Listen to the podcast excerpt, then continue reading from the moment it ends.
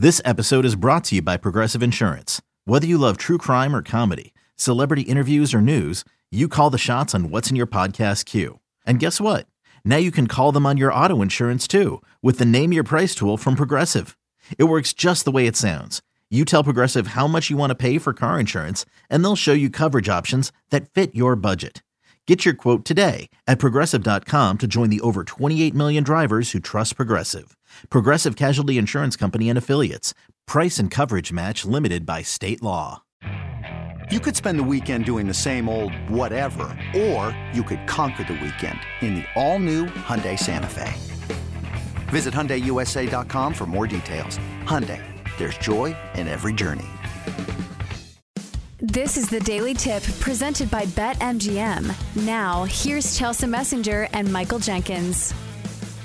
All right, so let's start in Dallas, where we have Atlanta visiting the Mavs. We have uh, Dallas three and a half point home favorites here, total 231 and a half. So, Jenks, I always feel like, whoa, it should be the Mavericks, right? But the Mavericks mm-hmm. have been so bad at covering numbers at home even short spreads, because I've played them before in this exact situation, laying three and a half or three points or whatever, and they haven't covered. Like they'll win these close games. Uh, right mm-hmm. now, ATS at home, 8, 12, and 2 against the spread. So despite being a good team, man, they're not covering numbers. So what do you think the play is here?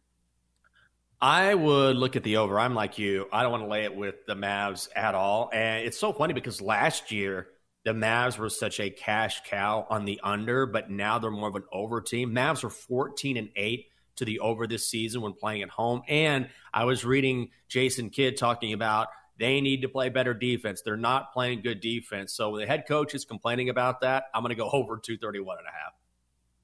Wouldn't be shocked because uh, whenever the Hawks are involved, usually there's not good defense to be played. Although I will say the Hawks are kind of on under tear. They've hit the under in five of their last six, but they've also played like a lot of uh, under type teams, even though they hit the over when playing Miami, who normally is a good spot for an under. So I'm not sure which way to lean on this one because I think the numbers point to me taking Dallas. But again, do you really want to trust a Dallas team that has not covered numbers all season long? And also, they've lost straight up four of their last five.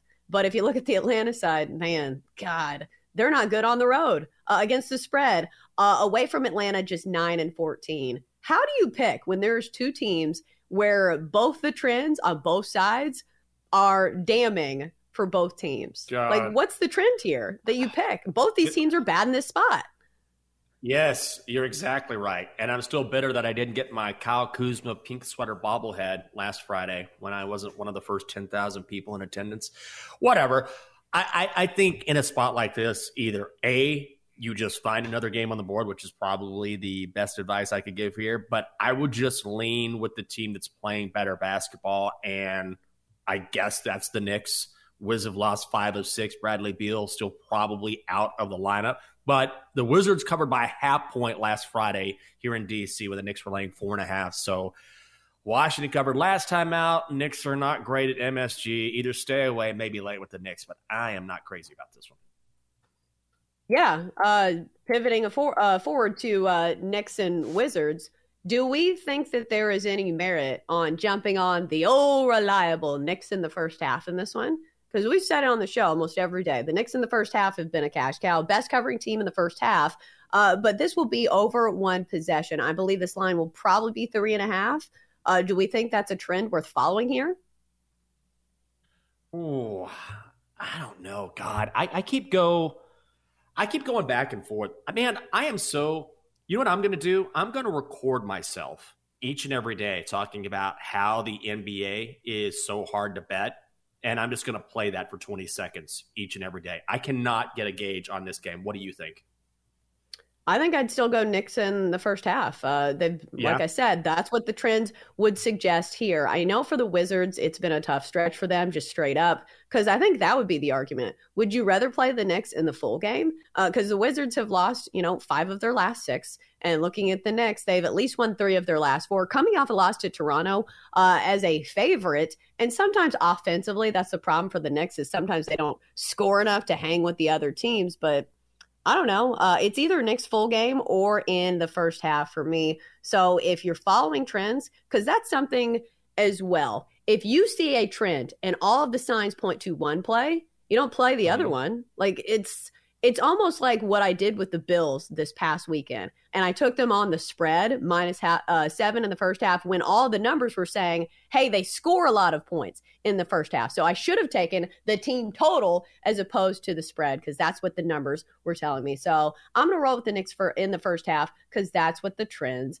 are pointing me towards. All right, let's go to Memphis next. We've got the Grizzlies and the Cavs. Memphis laying six and a half and the total is not posted. The big story in this one is day, um, Donovan Mitchell not playing. That's why the spread is so high. I think it's already gone to seven and a half, if I am not mistaken. No. Uh, so it's kind of waffled back and forth between six and a half and seven and a half because Donovan Mitchell is questionable. So I'm assuming he's yeah. not playing. Who knows? But if Donovan Mitchell does not play, are you on the Grizzlies here?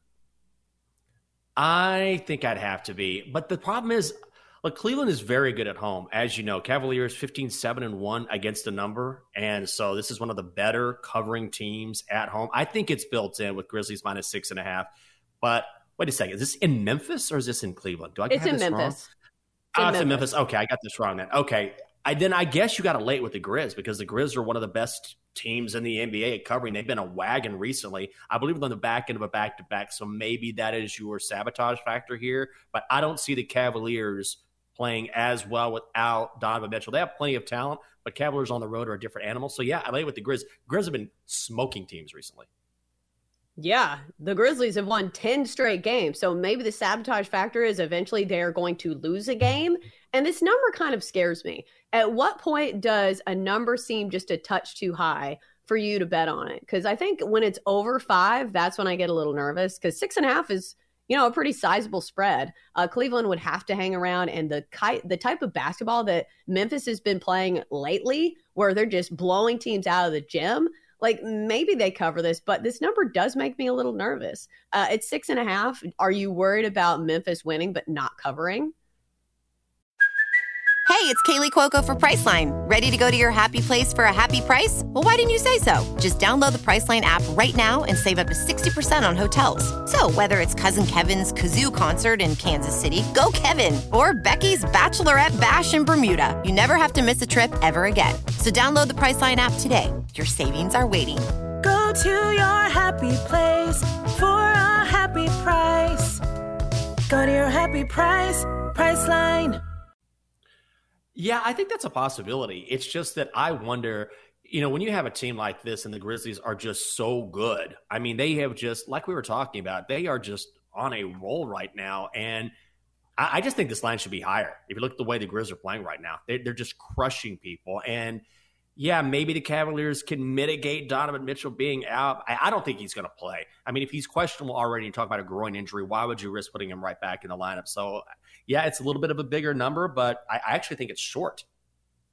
That or Ja Morant's just having another big game in this one. It's been the opposite of a dry January for Ja Morant. It's been a wet January because he's been absolutely, you know, filthy for this team, averaging 30 points per game in the month of January. So maybe that trend continues here, although Cleveland is a pretty solid defensive matchup. So maybe not the time to play his player prop, but clearly he is a game breaker. Apparently, he got his seventh drug test this season because he says his dunks have been so good. He thinks the league thinks he's uh, on something. Do you think that's funny?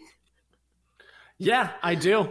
I mean, it's whatever. Like it, it When's the last time, seriously, when is the last time you heard of an NBA player like failing a drug test? Like, what does steroids help you, or what does any sort of performance enhancing drug, what does that really do for you in the NBA? You know well, I mean? Ja Morant looks like he is not human. I'll say that. Have you seen some of these dunks that he has posted? Absolute posters. They're unbelievable, but uh, he he's always been able to jump out of the gym. And, and Matt makes a good, very good point in our chat, which is it certainly helps with recovery, with endurance. So you can work out really hard and recover almost immediately without that downtime that you would normally have to have without some sort of performance enhancing drug. But no, athletes have evolved over time This is nothing we haven't seen before. Jordan used to do this on, and, and not quite like Ja. Ja is a different type of athlete, but athletes have gotten bigger, stronger, faster over time across all sports. So I'm not stunned that in 2023 now we're seeing some kid, awesome, who was an incredible player, jumping out of the gym. It, it, it's it's it's pretty ridiculous to me. Well, and after the sixth one, you would think that he's probably going to stay right. on the straight and narrow. You know, like if you had six drug tests, are you really going to think, hmm, maybe they're not going to drug right. test me again? I'm going to go out on a bender. So probably not. But I thought it was funny because some of his dunks have made him look absolutely not human. All right, let's go to New Orleans, Miami facing off with the Pelicans. We have Miami a point and a half favorites on the road here, total 221 and a half. Uh, Jenks, I think the Heat and the Clippers are the two teams that I really hate betting on the most because I never know who's going to play. Yeah. But you can't ignore what Miami has been doing as of late. They've been pretty hot, uh, especially when it comes to overall wins. They've won three of their last four. Uh, meanwhile, the Pelicans have been pretty middling. They have only won four of their last 10 games. So, Jenks, are you willing to ride with the Heat here, or do you think the injury report is a little too daunting because, of course, it has several names on it already. Doesn't it seem like this line is way too short? I mean, really, shouldn't the Heat be laying more than just a point and a half? I, it has something to do with injuries. It just has to. There, there's no way this number should be a point and a half. You'd have to make this at least like three and a half. I feel like so. I I don't know what's going on here. Actually, the line is so short it scares me. I would take the Heat minus the point and a half. They're eight and one against the number in their last nine games against the Pelicans. So they generally match up well against New Orleans. But I'm trying to figure out why this number is so short. Yeah, I think that's usually a red flag, which means you mm-hmm. do not bet on it, or you would wait at least until game time to see what's going on with the injury report. Uh, let's go on to Oklahoma City. We've got Oklahoma City as favorites in this one, minus four and a half against the Pacers. Total 240 and a half. The Pacers, of course, missing Tyrese Halliburton still, but I like the Thunder usually. And normally it's a team that I like to ride with when it comes to betting, but normally they are not laying four and a half points. So in this situation, do you still like the Thunder? I do actually. The Thunder have been a money. I'm not going to bet this game. I, I, I, like the Thunder as a dog. I don't know how I feel about them playing four and a half points, even though they're at home. And even the Pacers are having injury issues right now. But OKC has won three straight, and Pacers have lost four straight. So they're two teams that are playing very differently right now. Also, the Thunder are 14 and 8 against the number at home this season. So I would lean Oklahoma City minus four and a half.